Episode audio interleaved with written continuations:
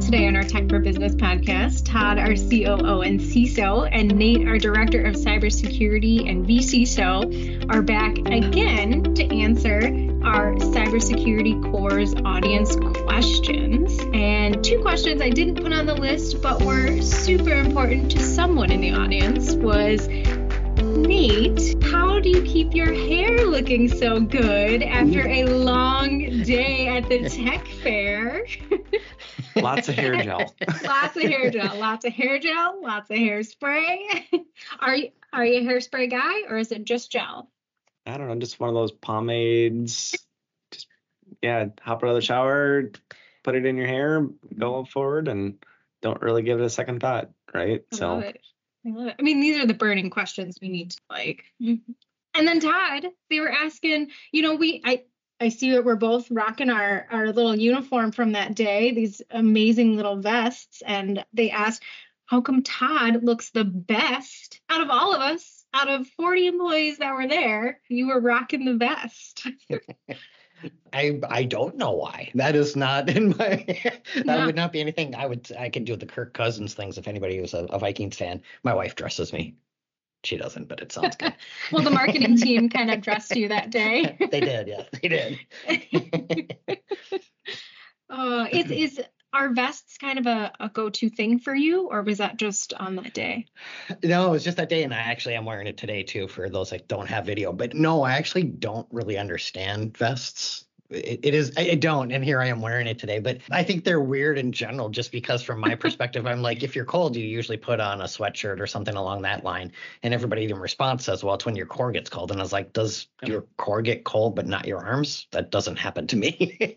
I'm i'm totally with you i usually hate vests but when marketing goes and gets a north face vests uh, they're pretty great so yeah we gotta wear it. And they look stylish. I hate the fluffy, poofy vests. Mm-hmm. Um, and these are the nice, thin, sporty ones.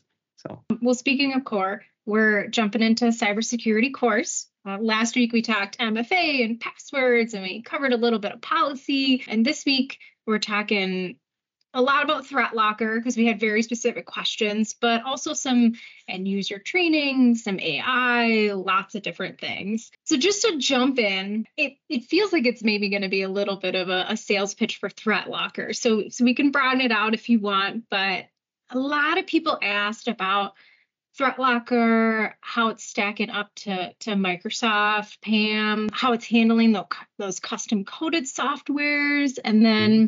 How do we see threat locker and breach detection like huntress which i do not know what that is but uh, playing into your best practices. So kind of however you want to take that.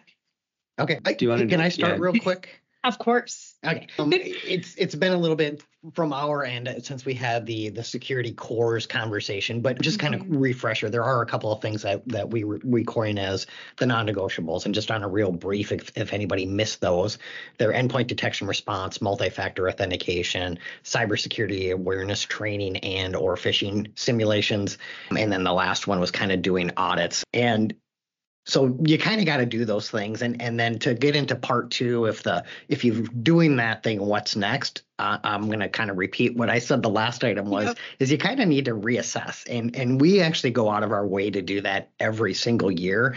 And if you've looked at what's been happening over the years there's a good reason for it. Everything changes and, and a 12 month period in cybersecurity unfortunately is an extremely long time. Um, so I, I, a good example of this is a couple of years ago, ransomware attacks were we're just going to encrypt your data, we're going to send you a ransom note, that's the end of it. And people said, okay, well, one of the best ways to combat that is having really good backups. Well, great. They pivoted and said, well, I'm not only am I going to do that, I'm going to exfiltrate your data, show you that I have it. So even if you can restore, I still got you. And those kinds of things are just constantly changing and updating and we need to be making sure that we're doing what we can to protect ourselves our, our customers et cetera. So that reassessment to me is a very very big deal is you just kind of have to reset and say where are we today? What's happened in the world? Just a quick example of what we've actually seen uh, changing here and these are examples from just the past month is in the past uh, when we're talking about you know Office 365 and Azure and the, the entire Microsoft ecosystem, there is what we've seen is there's also been a transition. So while phishing attacks and you know that's stuff will never stop, what we've seen a little bit is rather than a lot of the spam and you know that kind of activity or you know trying to encrypt the actual on-premise infrastructures as more and more people move to the cloud in the last month we've seen a lot more resource hijacking essentially in azure. And so what this means is that your credit card is already associated with your microsoft account. And so if someone can get in with admin permissions and go in and spin up new virtual disks, virtual servers in your Azure environment, it's on your credit card, right? And so they didn't have to pay anything to go set up a, a, spam relay, something to further their phishing attacks. And then it all comes from your tenant, which makes it under risk of Microsoft trying to suspend your account there because you're doing malicious activity. And so we've actually seen quite a few of those in the last month or so in different flavors. So I won't go too deep into that, but getting back to the need of regularly tuning your audits to address the, the modern threats. So yeah, the, the one thing that I would kind of tally off of that is saying, you know, again, what's next? I was reading an article somewhat recently, and, and I can I can find it and we can post it in our notes too. But one of the articles I was reading recently was talking about how your insurance organization is becoming your new auditor, and it does make sense, right? I mean, most regulated organizations, the reasons why they have audits is because they're typically insured by somebody else. So you know, banking, you're looking at FDIC, et cetera, and this is not different when it comes to cybersecurity insurance. And when they get their information, what are they doing? They're looking to what already exists and they're saying, well, why would I reinvent the wheel? Mm-hmm. But they see, kind of like us to a large degree, they see what's changing in the industry. They see what's being exploited. They get all that information, and their whole job is to, to mitigate risk. And so when they're coming to you and saying, hey, I think you need to do, you know, two years ago was multi-factor, and then we're saying, okay, well now it's EDR. The next big one, Ariel already touched to, to us already. It's going to be privilege access management. So I'll tip the hand a little bit. But the where that's coming from is they're saying, what's going on in the industry? What do we need to do? I did throw CIT into this bucket as well, because as an organization, we work with across industry, healthcare, finance, education, you name it, we do it. Um, and so we see everything and you can quickly pick up trends. This is the way people are getting exploited. Here's the weaknesses and defenses here's why this organization got attacked and that one didn't. So when we're coming up with recommendations and whatnot, that's what's driving it. It's partly what we see, but we're also looking and, and working, quite frankly, in lockstep with the insurance organizations to make sure that customers, companies are getting what they need to help mitigate the mm-hmm. risks that are being presented. Again, how it changed from a year ago till now. Yeah. And then just one last tally on that, and then we can actually chat about some of those tools and stuff is the as we're working with those insurance organizations, the other thing is that when we see a few insurance questionnaires start to adapt new language, those are early indicators of where the rest of the industry is going to go.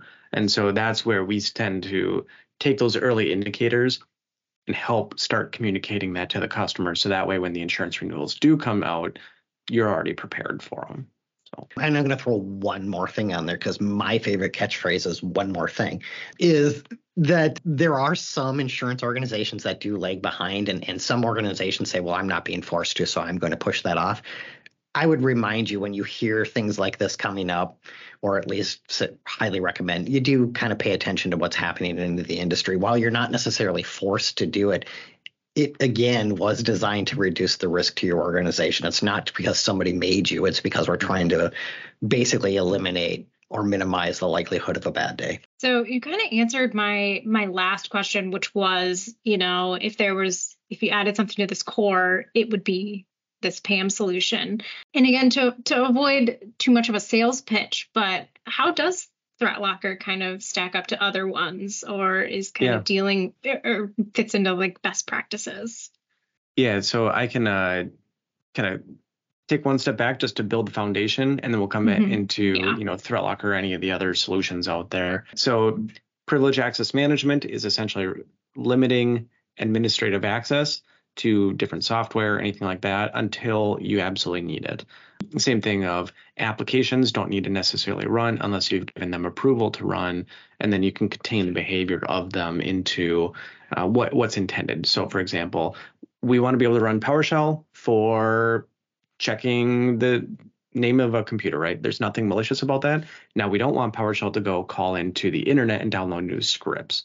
Um, and if we do want it to call out to the internet, can we contain it to the areas where we know we need it to connect to, essentially, right? So that's the premise of a access or an application whitelisting privilege access management tool. There's a lot of different flavors out there, some free, some that are licensed. And so the the two most common ones that I'm going to kind of touch about here is going to be something like uh, App Locker, which Microsoft is now switching it to uh, WDAC, I believe. Uh, don't ask me the, the acronym because I just live in acronyms. Uh, but it's essentially the App Locker component of Windows.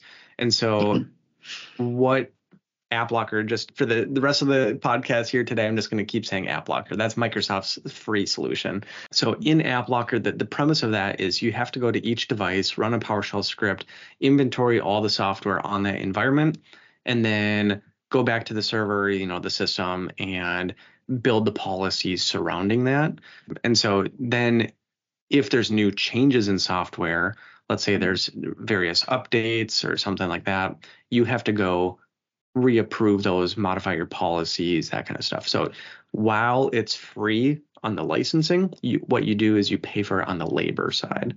Um, and so for small businesses where they don't have IT resources to be able to dedicate that time, those la- that labor cost can greatly exceed um, the the value that they would want to put into play there.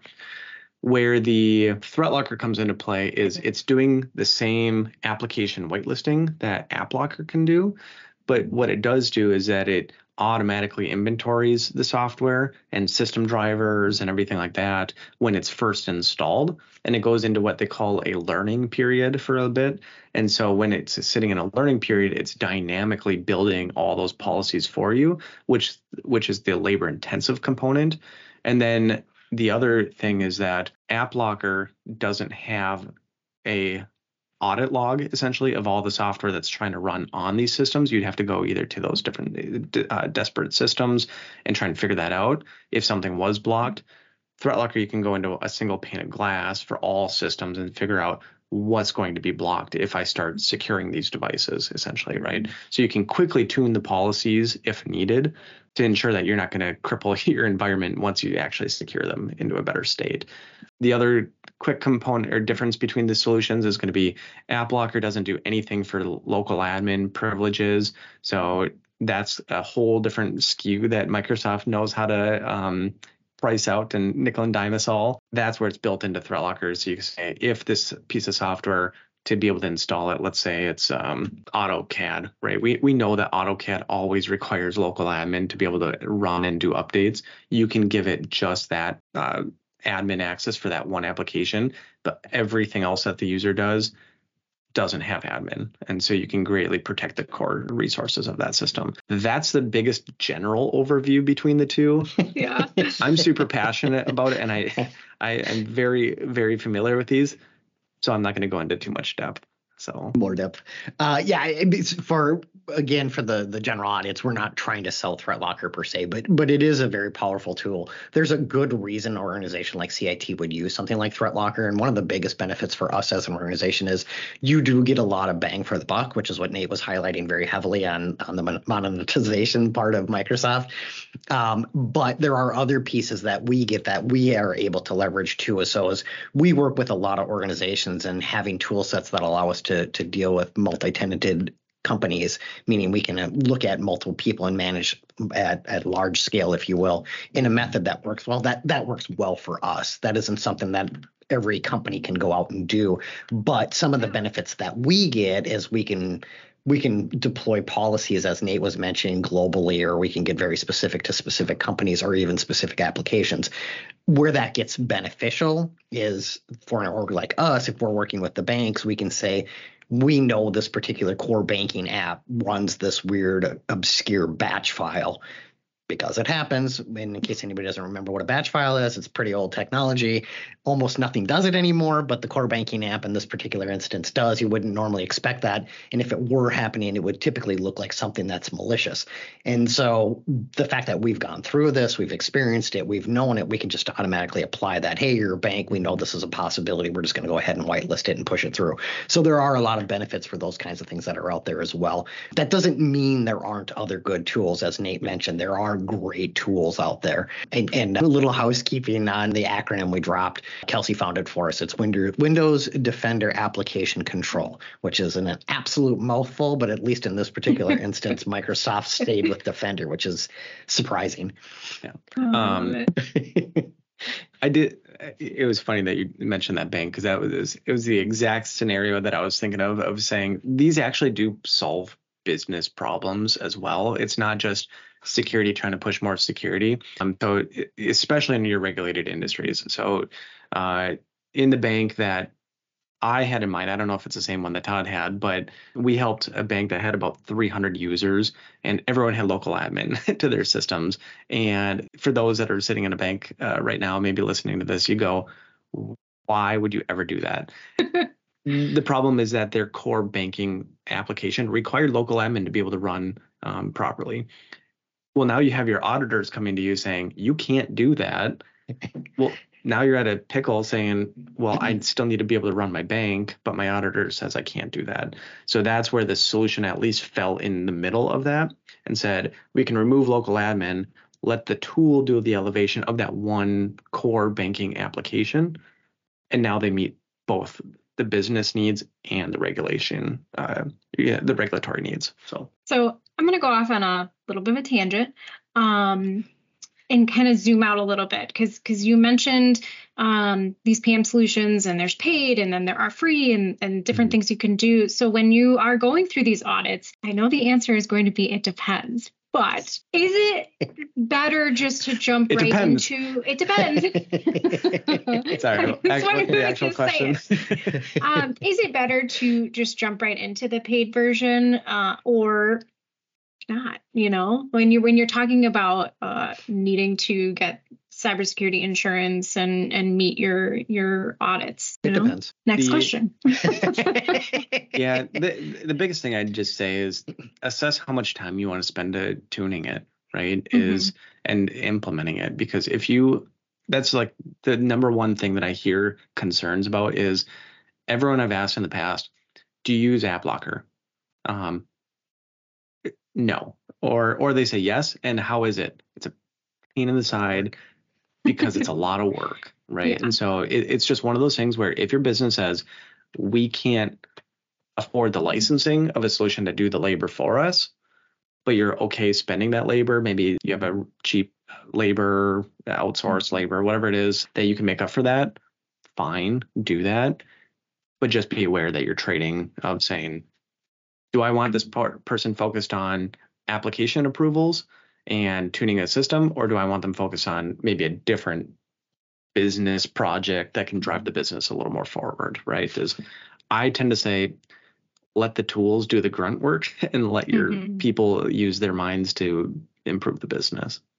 Yeah, I'd agree. I mean, the the phrasing that I've always used is automate what you can and then use your people for the highly strategic work, right? There's things that your your technical individuals should be doing that are driving you forward, that are making the difference in the world, not day to day fixing antivirus things. Those things can be automated. You don't need to spend a lot of time patching your systems anymore. Um, again, in, in my opinion, and this will be a little bit of a pro CIT thing, but there are organizations out there that we've seen that, we've done that. We can help you with that. We can eliminate the friction.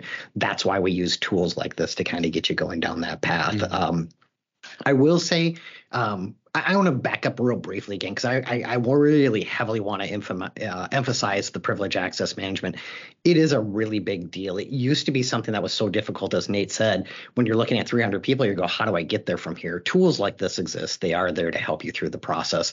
Um, and then when you get into the ring fencing piece as well, or the application whitelisting, this is stuff that it used to be like that's incredibly difficult. It's extremely hard to get there from here. Your maturity needs to be very high to get that next piece in place. And that was true mm-hmm. two years ago. It's not Mhm. anymore. So again, you got to constantly reevaluate. Where am I at? What's the next step? The world's changed. I need to address this. And and those two are by far, it's not even close. They're way up there as things that need to be addressed much Mhm. sooner than they used to be.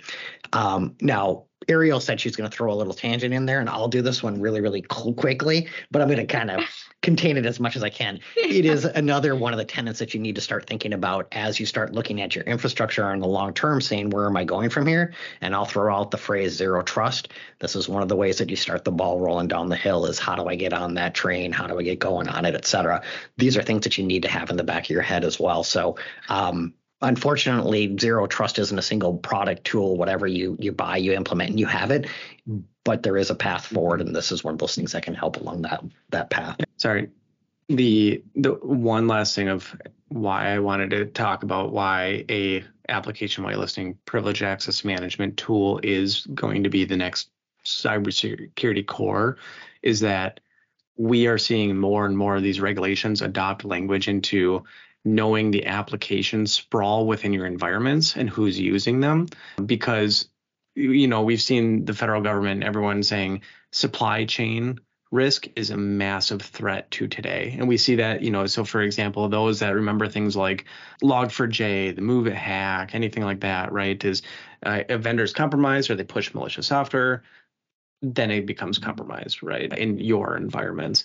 And so that's where these tools come into play to kind of again isolate that from just being automatically updated if something has changed or unsigned by a developer. And then also especially things like the banks and healthcare and everything like that is do you know all the software in your environment? Because if there is ever or especially like the governmental you know small local business uh, government cmmc contractors anything like that is you need to know where is the software running who's running it maybe the country of origin of some of the software as well right so if you're running something like 7zip and there's a lot of IT people just squirming right now. Did you know that's a Russian company, right? So those are the types of things that um, you know the the DoD and everything is going to be looking for. yeah and, and i again here we go. I, I love tangents but I, I won't go into this too much because I, I think we probably are running out of time but, i do agree with what nate's bringing up here in regards to to awareness of your your tools. Again when we're talking about doing assessments one of the cores to that is do you know what you have? You can't protect it if you don't know what you got. And so we're starting to see this bit of an uptick in SaaS management. Um, I was actually at a conference a couple of weeks ago, and and they threw out a statistic that said that an average company of 100 employee has no less than 150 SaaS tools. In case anybody doesn't know what that is, it's software as a service. Those would be your your Salesforce, your Office, you name it, anything that's cloud based. Um, and I was like, 150, that's a lot. But then you start going through your catalog catalog of things, and you're going, wow, my my Teams or Zoom, my this, my that, it, it adds up extremely quickly. And to Nate's point, if you don't know what it is, you don't know who's using it, you don't have the ability to detect that, you're going to be in a bad spot. So there are tools for those kinds of things too. I would say that one's starting to be a little bit more of an emerging thing because not everybody is cloud based yet. Mhm. But you can look at something that the example they used at this conference was just setting up a, a meeting today and assuming it's Zoom, you're probably typically using about seven SaaS tools to make that meeting happen. And it's kind of mind blowing as you start to think about that and go, yeah, right, that's certainly possible. My sales team could be doing this, my marketing team could be doing this. Who knows? Even in Teams, uh, you want to send a GIF off to someone that's using a third party provider called Giphy to send that GIF, right? So you you start seeing all those start compiling on top of each other. So Yeah. Wow. The, you're right. Those do kind of add up. I was trying to calculate in my head what I even knew of, but gosh. Um, I could tell you because we monitor it. oh my God. I feel like Todd gave me the number at one point, and I, oh man, like that is a lot here at CIT. But we might have to do, you know, the next core cybersecurity core podcast because I, I would love to sort of move on to this next question, which Mhm. affects everyone, you know. And I just love this question so much because I, I feel the frustration as I read it, and because it's end user training, and you know how how do you get these end users to actually learn and not just click through because i it doesn't matter what industry you're in you are doing some level of end user training, I hope.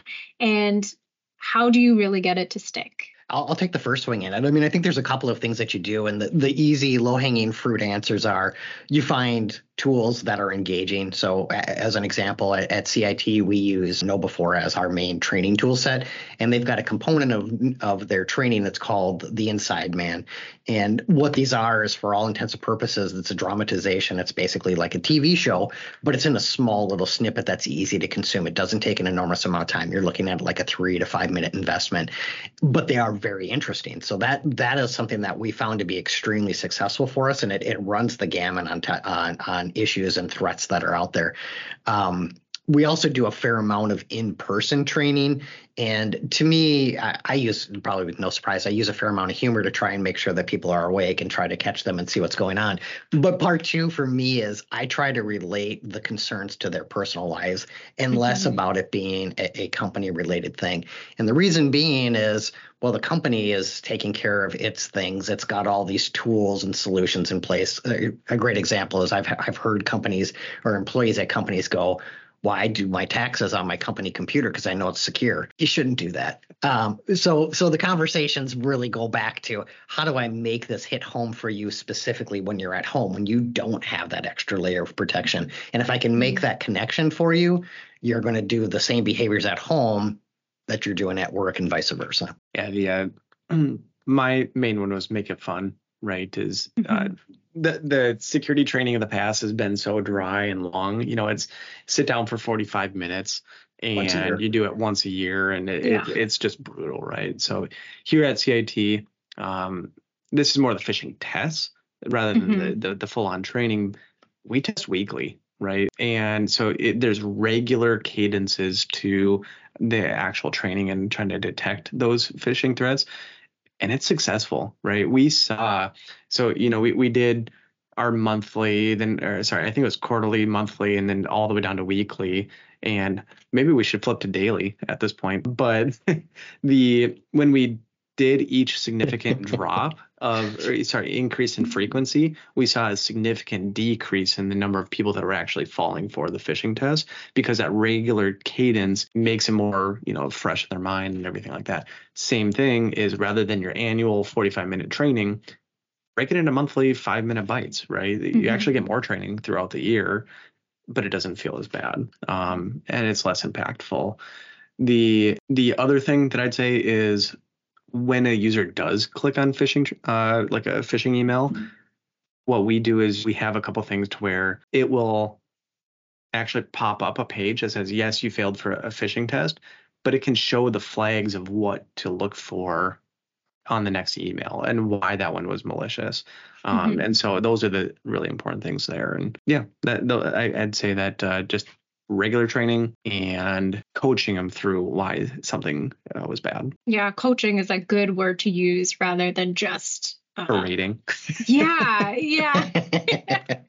yes. Now, if if you fail like four of them in a week or two weeks or whatever it is, because um, that's the other thing. If you fail, we put you in a little more of a regular cadence, uh, like short mm-hmm. term, with very easy ones, and then it pops you back into the normal group. Um, now, if you fail like multiple times in the easy one, we're gonna have a quick chat to again coach you through that and figure yes. out what happened. So. Yes. Yeah, and and Kelsey mentioned um, KnowBe4 has those leaderboards now that we can see sort of um, the departments. Yeah, yeah, and it's you know it's kind of all of these are different approaches, so it's a little bit of a, a, a shotgun because something's going to stick. Everybody's motivated by something different, so if you have a lot of different approaches, you're going to uh, motivate and connect with more people. Yeah, one thing I'll throw on here for our leadership too. So, I know we there are, we do have some leaders that pay attention to the podcast. Don't get frustrated if you don't get early adoption. It's one of the big concerns we usually get when we talk about this is how we're going to start rolling it out. We're not mm-hmm. doing this to be punitive so you know just hang in there. Most people will, will, overcome that relatively quickly. But where i was going with this in particular is um, there are statistics out there that show the whole seven times seven ways is the way that you communicate a lot of things to individuals. By the time that you're absolutely exhausted communicating it it's when people are starting to hear it. So again hang in there. It does take time but you will get the traction. You will get going where you need to go. Yeah. There's always those stragglers but they will They'll come along. They will come along. Yep, for sure. um, so kind of continuing this end user uh, training, they asked a little bit. The next question is about AI and how AI is going to be incorporated into mm-hmm. specifically KnowBe4 in the phishing training and kind of what what we could see down the road for that.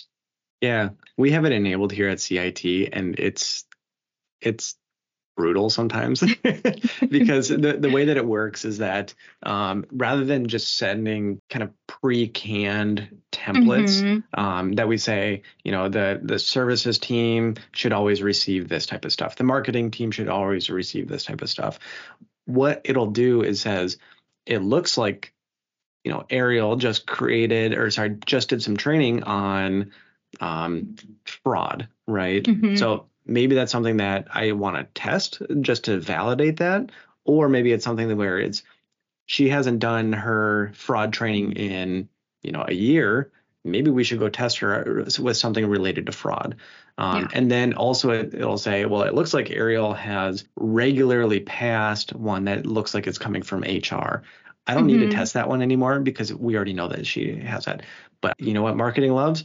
Gift cards let's send her a card once and see if she fails. Starbucks cards. Starbucks cards, right? Oh, Actually, boy. Uh, I have a Starbucks gift card in my pocket at the moment. so, but yes, it's let's tune it to the individual needs mm-hmm. of that person and try and unfortunately be a little bit brutal but what it does is it yeah. expands the scope of um their training, right? Yeah. You're not just trying to do the same thing over and over and over again. So yeah, I mean, I think the, the benefits you'll see as this continues to happen is you're going to get better better testing, more accurate, more timely, et cetera, et cetera. So as things change, one of the things that we've historically done a really nice job of trying to do is hit things that make sense. All right, we're going into the holidays. You're going to see a bunch of phishing campaigns around Amazon and FedEx deliveries, and your credit card didn't go through. That's just going to be something you see. So, having simulations that mimic that a little bit ahead of that curve does make sense. And AI is only going to help with those types of things. Uh, slight tangent, just because I know that these get posted on YouTube as well. I'm I realize I totally flashed the numbers on the screen, so I am going to redeem this. So anyone looking at this on YouTube, it's already claimed. Don't even try. Don't even try. Oh man, I was gonna say that um the the AI it probably gives you a better idea as to what your company might be struggling with too. Like are we struggling as a whole team with HR emails versus you know external, internal versus external, and you know kind of comes back to that um, focused training. You know what do we actually need? What should we actually be training our people on? So we're not spending 45 minutes on everything. So we talked about a lot from last week to this week. Um, we kind of covered our cybersecurity cores. We we covered some new cores that are coming up. Is there anything as I kind of end here and I'll, I'll open it up to anything else you want to add? Are there any new technologies? I know we talked about PAM. So anything other than that um, that people should be taking into consideration or are overlooking, or maybe you see coming down the road, like in 2024, what we're really going to be focusing on? and then I'll open it up to any other last words? I guess the answer for me is yeah, there's always going to be things, and it, and this unfortunately does fall into the it depends category because it's not as it's not as I'm sorry, but but it's not as easy as this is the tool for you. It yeah. is in some cases, right? When when we made the shift to EDR, the answer was this is the tool. Pay attention. Hey, right. hey, hey, the world is not ending, the sky is not falling, but you should do this. Um, the rest of the stuff as we kind of expand out the cores into the next ring things get a little more complicated because everybody's in a little bit different position. So, for mm-hmm. example, I was talking to an organization that had gone through a GLBA report, and I Graham Leach, Bailey, whatever, it doesn't really matter. Um, and and the person that had done that had come back and they made their point. This is what you need to do, and you need to do it as soon as possible. Mm-hmm. And then they came to to us for some assistance, and my response is that's a good solution, but I'll tell you from my perspective, I would not do that. Here's what I would do, and here's why. And so my answer was yes, it is a good solution. It just doesn't meet your immediate needs, and your immediate needs are X, Y, and Z. And everybody is different. Everybody is in a different place.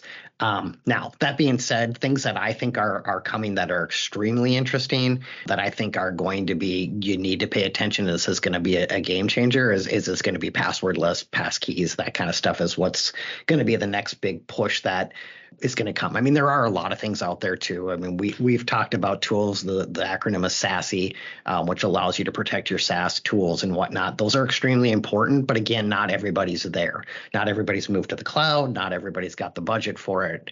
It's complicated. It depends. But things that are coming down the pipe would include stuff like key passes, pass keys, that kind of stuff. Sorry, I plugged a password manager. Sorry, my bad. yeah, for me, I think one of the initial things, you know, I totally agree with Todd on all of that, is going to be managing your devices, your your workstations in the cloud as well. Um, and the reason why is that we see more and more organizations adopt things like mobile device management or MDM solutions for their their mobile devices, you know, cell phones, tablets, that type of stuff. Um, Microsoft, you know, if you're a Microsoft fan, is pushing that direction as well to be able to have your devices managed in there rather than on-premise Active Directory. Um, one of the big reasons why that is is number one, Microsoft wants people to continue moving to the cloud, right? Especially if you're a small business.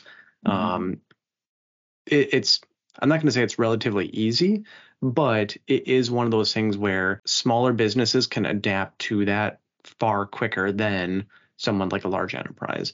Um, and so if you are having your devices managed via the cloud or, you know, like Intune or Endpoint Manager, um, essentially what the benefit you get off of that is that your devices, they have some great configuration policies, which basically eliminates the need to do all your group policies to be able to quickly secure your devices. And then because uh, COVID has kind of sh- shifted the way that people fundamentally work and we have far more remote employees these days if your device isn't connected to the home internet uh, or the the, the business network via VPN or whatever it is, they're not receiving those security policies that you're trying to push mm-hmm. out. And so that's where having it directly up to the cloud, it's always going to check in, pull the policies, and then that's where you can get even further into the whole zero trust that we uh, talk about all the time. Um, so, for example, uh, this isn't my next item necessarily, but all of your wireless, you can move to certificate based off authentication, remove the need for passwords all the time, you know, for any connection to the internet, and you're only allowing trusted devices to access your internet as well. Uh, kind of going to Todd's point of passwordless because um, for IT admins, what's the number one cause of lockouts? It's some type of mobile device where someone changed their password and the wireless is spamming the network. Mm-hmm. Um, or VPN.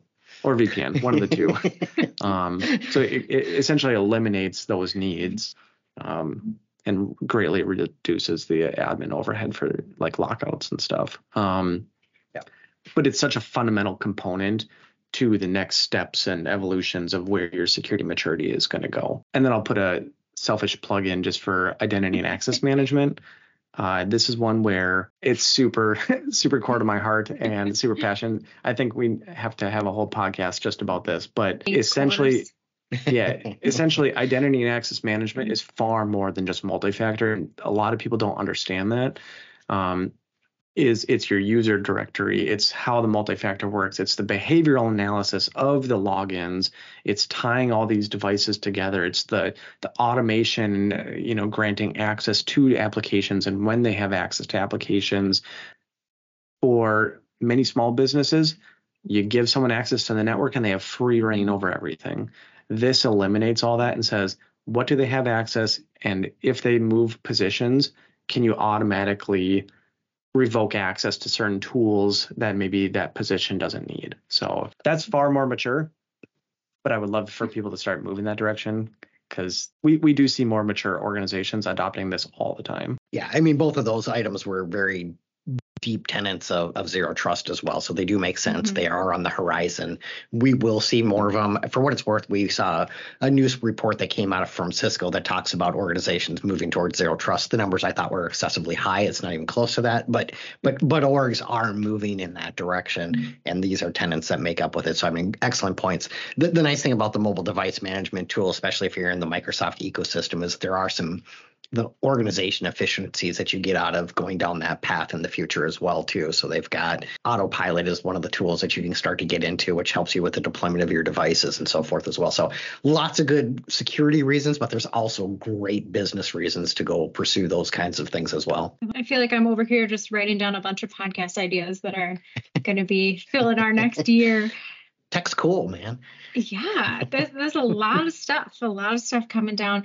And I want to take a moment and thank all of the, the Tech Fair attendees who sent in questions. I really appreciate it. And it got this amazing conversation. If you enjoyed this podcast, please like and subscribe. Or if you have a question, please reach out to us at info at cit-net.com or head out to our website, cit-net.com slash podcast. Thank you, Todd and Nate, for joining us today, and we'll be back next week with an all new episode.